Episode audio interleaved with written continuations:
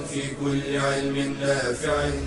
ينمو العلم ويتقدم بتقنياته ومجالاته ومعه نطور أدواتنا في تقديم العلم الشرعي. أكاديمية زاد. زاد أكاديمية ينبوعها. صاف صاف ليروي غلة الظمآن. هذه عقيدتنا الصحيحة فطرة تنفي الشكوك بواضح البرهان بشرى لنا زاد أكاديمية للعلم كالأزهار في البستان السلام عليكم ورحمة الله وبركاته. الحمد لله رب العالمين والصلاة والسلام على أشرف المرسلين محمد وعلى آله وصحبه أجمعين. اللهم إنا نسألك علما نافعا عملا صالحا وقلبا خاشعا ولسانا ذاكرا. اللهم علمنا ما ينفعنا وانفعنا بما علمتنا واجعله حجة لنا ولا تجعله حجة علينا يا رب العالمين. حياكم الله أيها الأحبة في الله في المحاضرة الرابعة من محاضرات مادة العقيدة في أكاديمية زاد في الفصل الثالث من الفصول الدراسية نستكمل يا إخوان في هذه المحاضرة الركن الرابع من أركان آه آسف نستكمل في هذه المحاضرة الرابعة الركن الثالث من أركان الإيمان وهو الإيمان بالكتب. واليوم بمشيئة الله سنأخذ عقيدتنا في القرآن والواجب علينا تجاه القرآن ونأخذ نبذة موجزة عن التوراة ونبذة موجزة عن الإنجيل ثم نبين أوجه مواطن الاتفاق ومواطن الاختلاف بين هذه الكتب السابقة. ما عقيدتنا في القرآن؟ أريد منكم أن تشتركوا معي في يعني هذه الإجابة على هذه الأسئلة. سجلوا هذا عندكم. عقيدتنا في القرآن أن القرآن كلام الله. فأصلا القرآن كلام الله. أضافه الله إلى نفسه إضافة تشريف وتكريم. واحد. هل هذه العبارة صحيحة أم خاطئة؟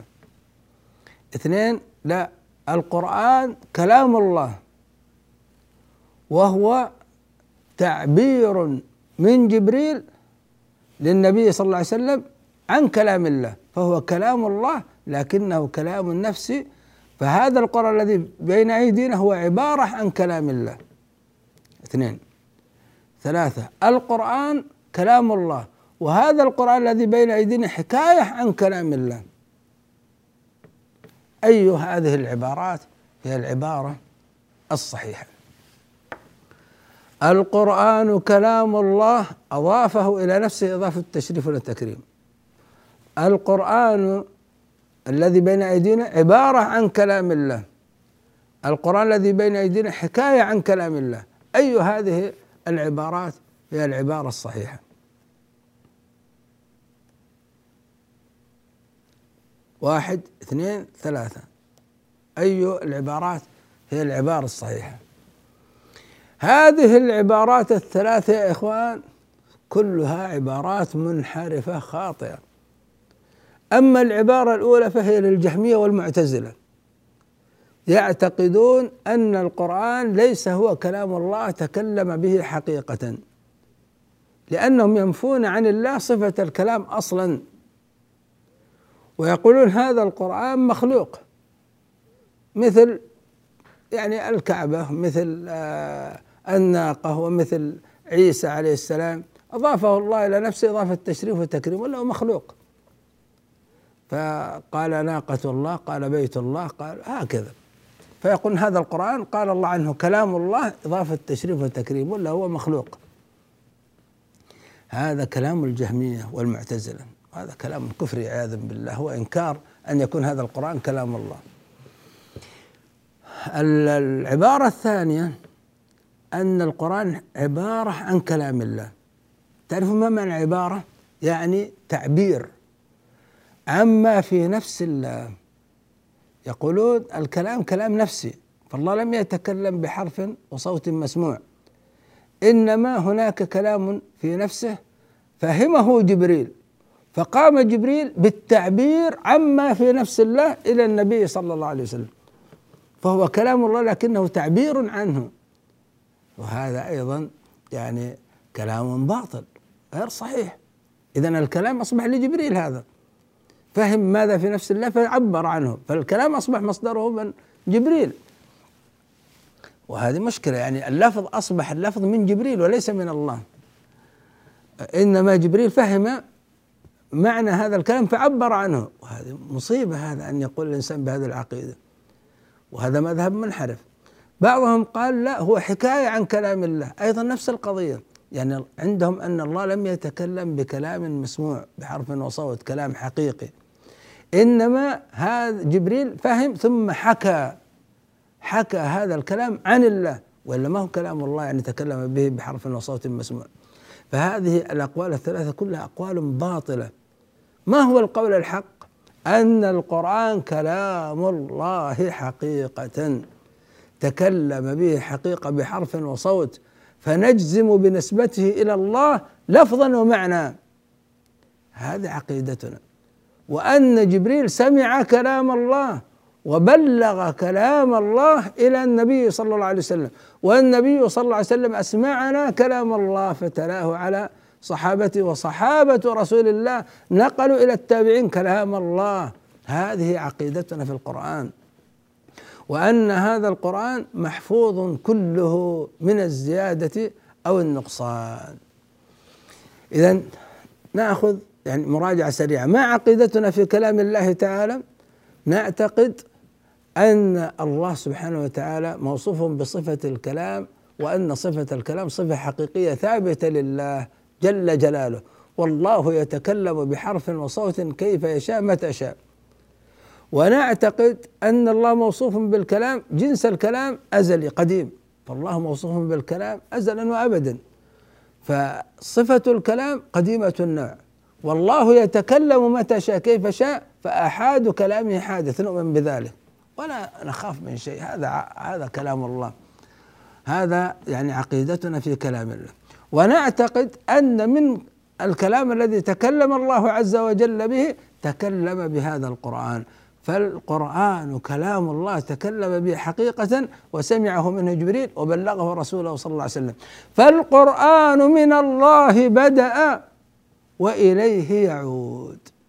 فهو الذي تكلم به ابتداء وفي آخر الزمان يرفع هذا القرآن من الصدور والسطور ويعود إلى الله. فهو كلام الله غير مخلوق منه بدأ وإليه يعود.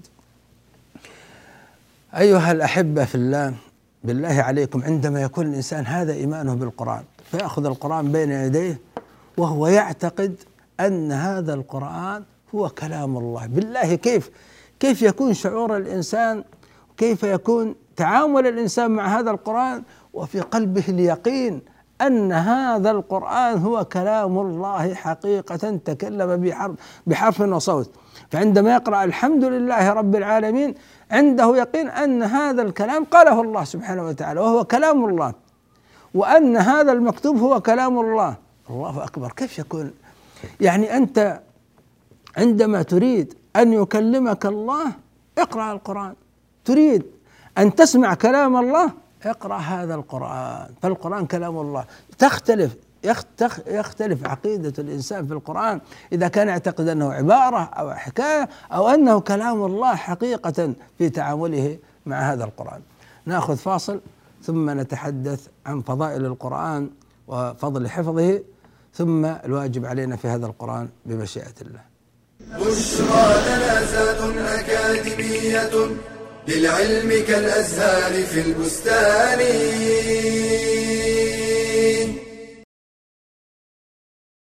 فرض عين على كل مسلم أن يتعلم العبادات الواجبة عليه وما لها من شروط وأركان وكيف يؤديها بشكل صحيح. فالصلاة هي أعظم العبادات فيجب أن يتعلم شروطها كالطهارة واستقبال القبلة وأركانها كالقيام وقراءة الفاتحة وواجباتها كالتسبيح في الركوع والسجود. ويتعلم أحكام سجود السهو إذ لا يخلو أحد منه. وإذا كان من أهل الأعذار تعلم ما يرخص له في تركه وما لا يرخص له فيه. ومن العبادات إيتاء الزكاة فيتعلم شروط وجوبها كحولان الحول وملك النصاب ويعرف الأموال التي تجب فيها الزكاة كالنقدين وبهيمة الأنعام ويتعلم النصاب الذي تجب فيه الزكاة والمقدار الذي يجب إخراجه كربع العشر في النقدين وعروض التجارة ويعرف من يستحق الزكاة ومن لا يستحقها ومنها صوم رمضان فيتعلم أركان الصيام وشروط صحته. وما يبطل الصيام كالاستقاءة والاستمناء وما لا يؤثر عليه كالسواك والطيب. ومنها حج البيت فيتعلم اركانه كالطواف والسعي وواجباته كالمبيت بمزدلفة ورمي الجمار ويتعلم المواقيت الزمانية والمكانية ومحظورات الإحرام. فاجعل عباداتك خالصة لوجه الله صوابا على السنة. الذي خلق الموت والحياة ليبلوكم أيكم أحسن عملا. بشرى لنا زاد أكاديمية للعلم كالأزهار في البستان. حياكم الله أيها الأحبة في الله. وقفنا عند كيفية تعاملنا مع هذا القرآن. عندما يأخذ الإنسان المصحف بين يديه يملأ قلبه يقينا أن هذا القرآن هو كلام الله حتى يسمع كلام الله. إذا هذا القرآن الذي نحن نتلوه هذا القرآن الذي نحن نسمعه هذا القرآن الذي نحفظه في الصدور هذا القرآن المكتوب في السطور هذا القرآن الذي يتردد في الحناجر هذا القرآن الذي تتلوه الألسنة هو كلام الله سبحانه وتعالى. فأي فخر وأي عظمة أن أن الإنسان يقرأ في كلام الله يقرأ كلام الله سبحانه وتعالى.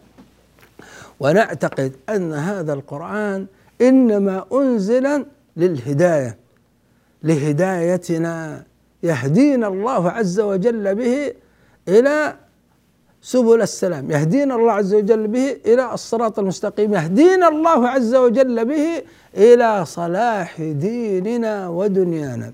إلى صلاح دنيانا وأخرانا. إن هذا القرآن يهدي للتي هي أقوم. نتعامل أيها الأحبة في الله مع هذا القرآن أنه فرقان يفرق الله عز وجل به بين الحق والباطل.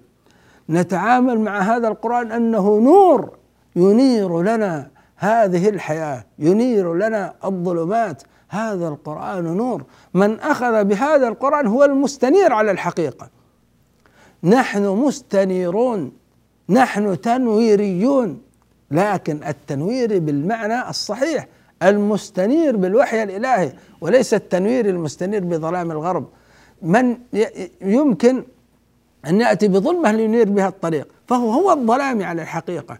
لكنه زين له سوء عمله فظن أنه يستنير بالظلام. من يستنير بالظلام؟ هذه هذه من العجيب. إذا كان هناك ظلمة تأتي بها وتريد أن تنير بها ظلمة هذا ما يمكن. فالذي يسمي نفسه تنويري ويقصد الاستنارة بالفكر الغربي ويريد إصلاح نفسه وإصلاح مجتمعه وإصلاح أمته بالفكر الغربي هذا ظلامي لأنه يأتي بالظلام ليرى طريق مظلم. لكن نحن المستنيرون على الحقيقة لأننا نستنير بالوحي الإلهي. فن فن فنبصر من خلال الوحي الإلهي كيف نصلح أنفسنا كيف نصلح مجتمعنا كيف نصلح أمتنا. هذا القرآن يا إخوان ننظر إليه بأنه رفعة لنا رفعة في الدرجات وكثرة في الحسنات. وأن من أراد أن يكون خير الناس فعليه بهذا القرآن. خيركم من تعلم القرآن وعلمه. ننظر إلى هذا القرآن بأنه شفاعة يشفع لنا في قبورنا يشفع لنا عند الله سبحانه وتعالى في اليوم الآخر. ننظر يا إخوان ونحن نتلو هذا القرآن.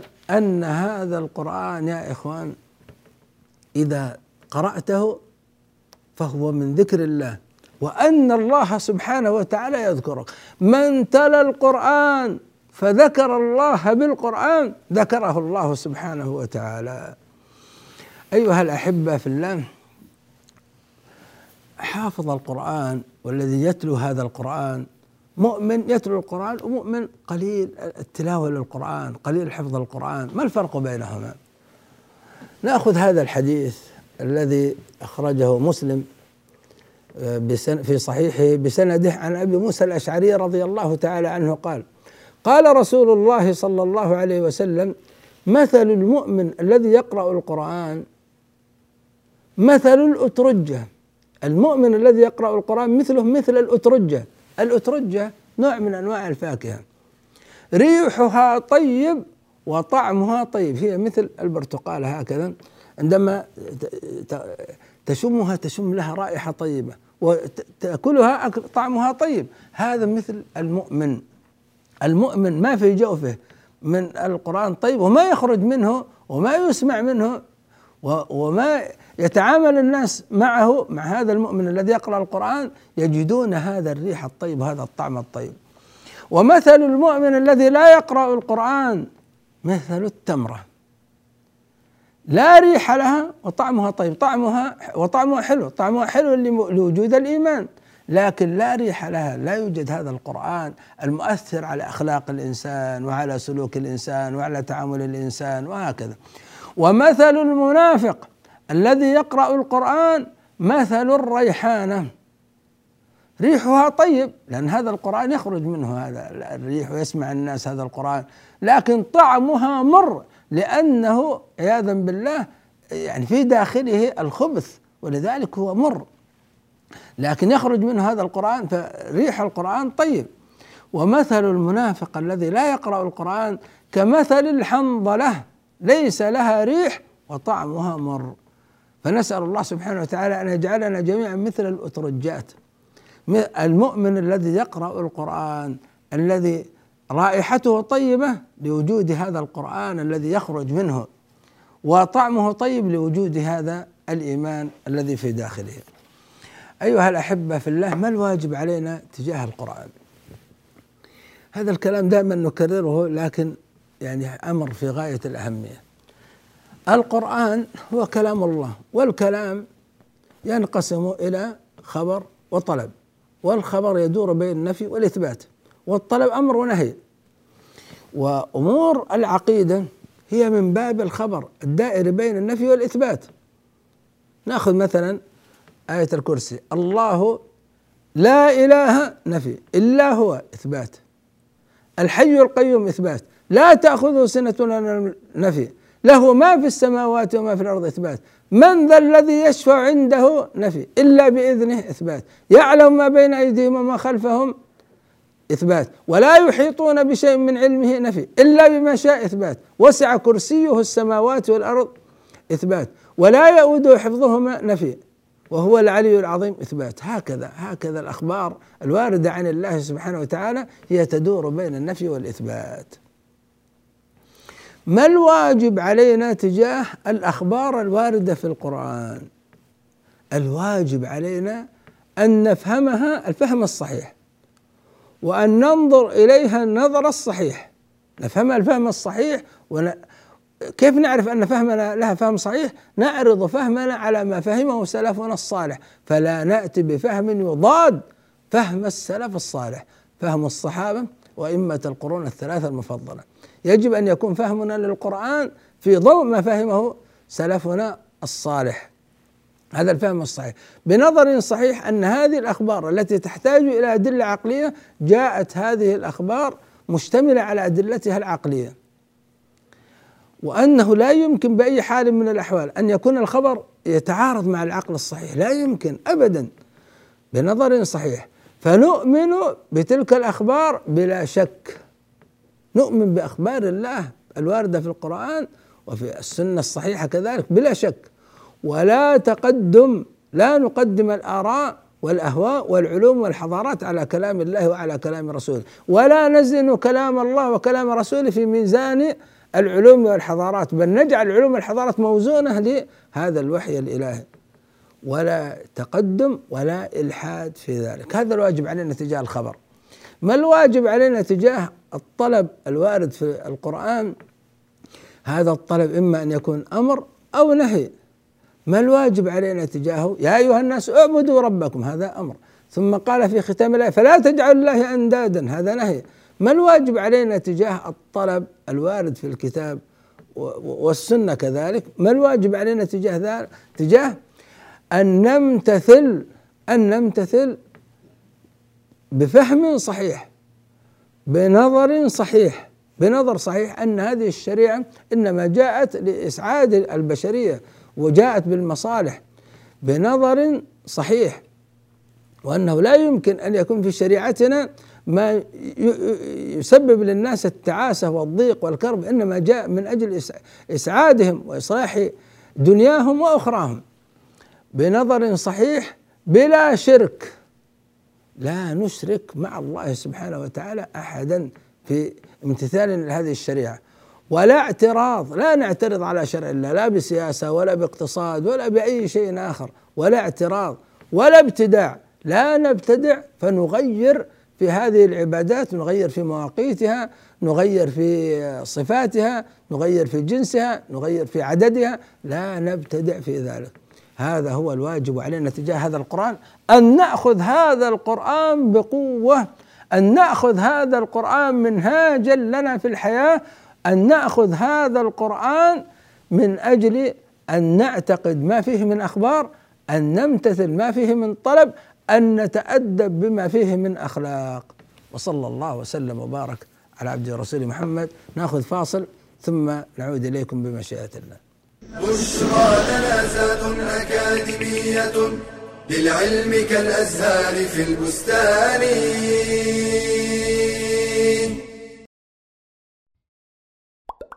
الحلف تعظيم للمحلوف به.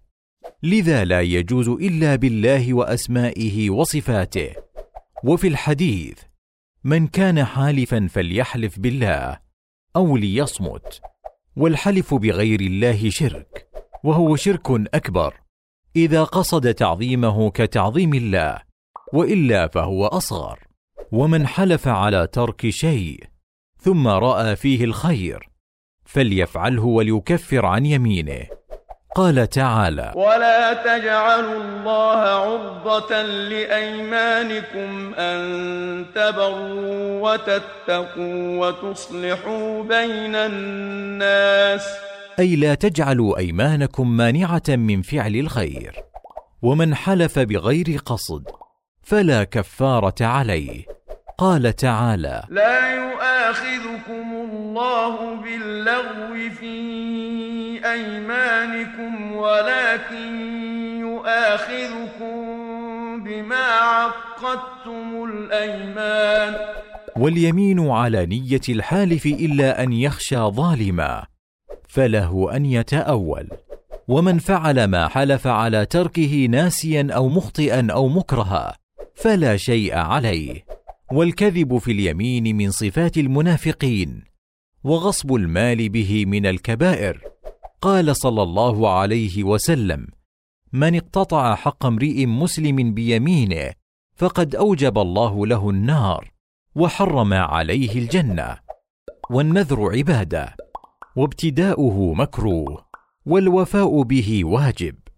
ومن نذر لغير الله كقبر أو ولي فقد أشرك شركا أكبر. ونذر الغضب والمباح يخير بين فعله وبين كفارة اليمين. ونذر المعصية يحرم فعله وتجب الكفارة. ونذر الطاعة المطلق يجب فعله.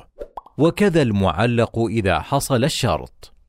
فاحرص على الوفاء لتكون ممن قال الله فيهم. يوفون بالنذر ويخافون يوما كان شره مستطيرا.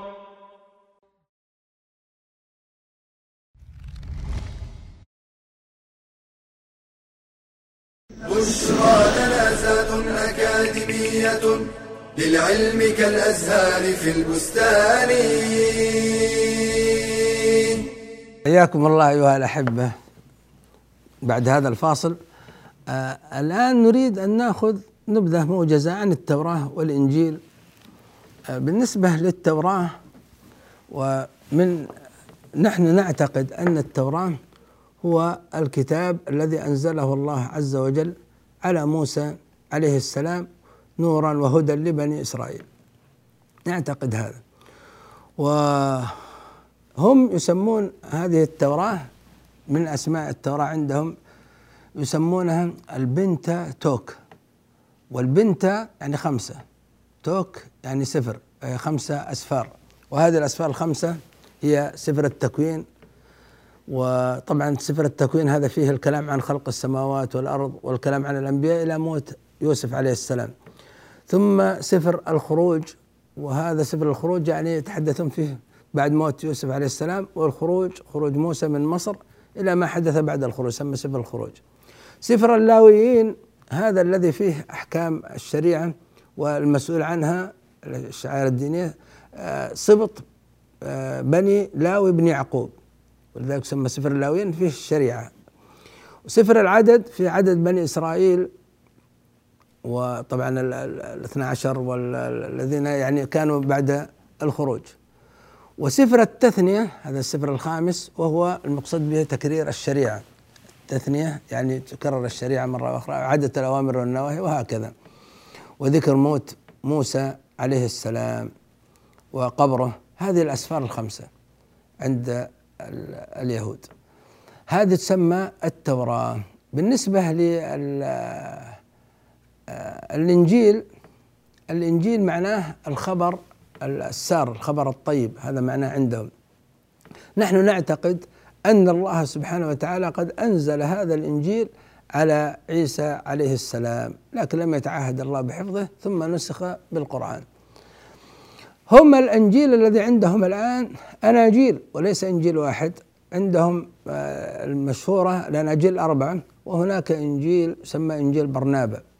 الأناجيل الأربعة إنجيل متى إنجيل يوحنا وإنجيل مرقس وإنجيل لوقا. متى ويوحنا هؤلاء حواريين مرقس ولوقا هؤلاء تلاميذ الحواريين. هذه الاناجيل الأربعة. بالنسبة لإنجيل برنابا هذا كثير من النصارى لا يعترفون به والسبب مع أن الذي يعني ينسب إليه برنابا هذا من الحواريين. لكن لأن إنجيل برنابا فيه مسائل فيه ظهور التبشير بنبوة نبينا محمد صلى الله عليه وسلم وأوصاف النبي صلى الله عليه وسلم بدقة بل بأوصاف حتى الصحابة. فيه أن أن عيسى عليه السلام بشر أنه بشر. فيه وفيه أن عيسى عليه السلام رفع ولم يصلب. والتصريح فيه بعدم صلب عيسى عليه السلام. وهكذا إنجيل برنابا فيه أشياء عجيبة. فيه أن الذبيح هو إسماعيل وليس بإسحاق. وفي الأناجيل الأخرى أن الذبيح هو إسحاق. أما في برنابا أن الذبيح هو إسماعيل. المقصود إنجيل برنابا هذا يحاربونه ولا يظهرونه. بالنسبة للكتاب المقدس عند النصارى يسموه الكتاب المقدس النصارى يؤمنون بالعهد القديم وهو التوراة والكتب الملحقة بها هذا يسمى العهد القديم.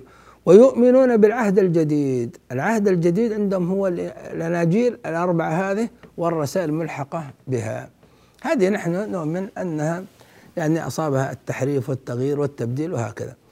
ما مواطن الاتفاق بين هذه الكتب السماوية؟ بين القرآن والكتب السابقة. مواطن الاتفاق أولا أن مصدرها واحد وهو الله. لذلك أنا أعجب من بعض الطلاب الذين يسافرون للخارج للدراسة. فيأتي شخص ويقول لهم انظروا مثلا الوصايا العشر التي عندكم. قل تعالى واتلوا ما حرم ربكم عليكم ألا تشركوا به شيئا وبالوالدين احسانا.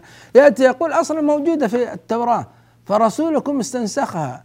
هذا كلام باطل هذه حجة عليهم هذه حجة عليهم هم. إذا كان الوصايا العشر الموجودة في القرآن قد جاءت موجودة عندكم في التوراة؟ فهذه حجة عليكم. إن مصدر هذا التوراة ومصدر الإنجيل ومصدر القرآن واحد وهو الله سبحانه وتعالى. قال الله عز وجل ألف لام ميم. الله لا إله إلا هو الحي القيوم. نزل عليك الكتاب بالحق مصدقا لما بين يديه وأنزل التوراة والإنجيل من قبله هدى للناس وأنزل الفرقان. فالمصدر واحد. فإذا وجدنا أشياء متفق يعني تأتي تجد حتى بعض العبارات قريبة إذا هذا يدل على أن مصدرها واحد وهو الله سبحانه وتعالى. أيضا قد تأتي أن هناك مثلا لا تزني لا تسرق لا تش يعني تشرب الخمر لا تنظر إلى حليلة جارك وأن ارتكابك هذه الجريمة مع الجار أعظم جريمة الزنا مع الجار أعظم. عندما نجد مثل هذه النصوص موجودة في الإنجيل ف ونجدها موجودة في القرآن. إذا الغاية واحدة. فالكتب السماوية أو نأتي مثلا نجد في الإنجيل وموجود حتى هذا مع هذا التحريف موجود. أن عيسى عليه السلام يقول لهم لا تدعوني بل ادعوا الأب ادعوا الله سبحانه وتعالى. و يعني وانه أنا لا لا أنفعكم ولا أضركم. هكذا يعني في في بعض النصوص بهذا. اذا غايتها واحدة وهي أنها كلها تدعو إلى عبادة الله وحده ولا شريك له وإلى دين الإسلام فالإسلام هو دين جميع الرسل. قال تعالى ولقد بعثنا في كل أمة رسولا أن اعبدوا الله واجتنبوا الطاغوت. قال الله إن الدين عند الله الإسلام. أيضا سنجد أن هناك مسائل عقدية موجودة حتى في يعني اليوم وإن كانت غير ظاهرة بشكل كبير. لكن فيها مثلا عقيدة مثلا الإيمان بالله الإيمان بالرسل البعث والنشور الإيمان باليوم الآخر فإذا أصول العقيدة سنجدها يعني ما زالت يعني مشتركة فهذا هذه وحدة هذه الأمور المتفق عليها. القواعد العامة قاعدة الثواب والعقاب وأن الإنسان يحاسب بعمله ويعاقب بذنوبه ولا يؤاخذ بجريرة غيره ويثاب بسعيه وليس له في سعيه آه، ليس له سعي غيره. قال الله عز وجل أم لم ينبأ بما في صحف موسى؟ وإبراهيم الذي وفى. هذه كلها موجودة في صحف موسى وفي يعني صحف إبراهيم. ألا تزر وازرة وزر أخرى وأن ليس للإنسان إلا ما سعى وأن سعيه سوف يرى ثم يجزاه الجزاء الأوفى. هذه القاعدة العامة كلها موجودة في, في جميع الكتب. الحث على تزكية النفس وبيان أن الفلاح الحقيقي لا يتحقق إلا بتزكية النفس بالطاعة لله والعبودية له قال الله عز وجل قد أفلح من تزكى وذكر اسم ربه فصلى. بل تؤثرون الحياة الدنيا والآخرة خير وأبقى. قال الله إن هذا لفي الصحف الأولى. صحف إبراهيم وموسى. أيضا قال الله سبحانه وتعالى ولقد كتبنا في الزبور من بعد الذكر أن الأرض يرثها عبادي الصالحون. هذا مكتوب في الزبور. فهذه الأمور كلها جاءت في وحدة الأشياء المتفق عليها بين هذه الكتب. قال الله عز وجل ولقد أرسلنا رسلنا بالبينات وأنزلنا معهم الكتاب والميزان ليقوم الناس بالقسط. فهذه الكتب كلها جاءت من أجل أن تقيم العدل بين الناس. كذلك نجد الأشياء المتفق عليها بين هذه الكتب أنها كلها تحارب الفساد وتحارب الانحراف. الفساد العقدي والخلقي والانحراف عن الفطرة أو العدوان على البشر وهكذا. نجد كل هذه الكتب تدعو إلى مكارم الأخلاق. العفو عن المسيء الصبر على الأذى القول الحسن بر الوالدين الوفاء بالعهد صلة الأرحام إكرام الضيف التواضع العطف على المساكين. هذه كلها موجودة متفق عليها. نجد أن هناك كثير من العبادات متفق عليها بين هذه الكتب السابقة. نجد الصلاة نجد الزكاة موجودة في الكتب السابقة. نجد آه، الحج. قال الله عز وجل وأوحينا إليهم فعل الخيرات وإقام الصلاة وإيتاء الزكاة. قال الله سبحانه وتعالى لموسى فاعبدني وأقم الصلاة لذكري. وهكذا قال لعيسى وأوصاني بالصلاة والزكاة ما دمت حيا. اذا هذه الأمور متفق عليها. مواضع الاختلاف؟ تختلف فقط في مثلا كيفية الصلاة آه، العدد الصلوات في عدد الصيام وهكذا. هذه مواضع الاختلاف. اذا أيها الأحبة في الله إيماننا بالكتب السابقة. هذا الإيمان يدعونا إلى إفراد الله سبحانه وتعالى وحده لا شريك له وأن دين الإسلام واحد. فواجب علينا أن نؤمن بالكتب السابقة وأن نؤمن بهذا القرآن. أسأل الله سبحانه وتعالى بأسمائه الحسنى وصفاته العلى أن يغفر ذنوبنا وأن يستر عيوبنا وأن يتجاوز عن خطيئاتنا. وصلى الله وسلم وبارك على عبده ورسوله محمد وجزاكم الله خيرا. يا راغبا في كل علم نافع متطلعا لزيادة الإيمان. وتريد سهلا النوال ميسرا يأتيك ميسورا بأي مكان. زاد زاد أكاديمية ينبوعها. صاف صاف ليروي غلة الظمآن. هذه عقيدتنا الصحيحة فطرة تنفي الشكوك بواضح البرهان. بشرى لنا زاد أكاديمية للعلم كالأزهار في البستان.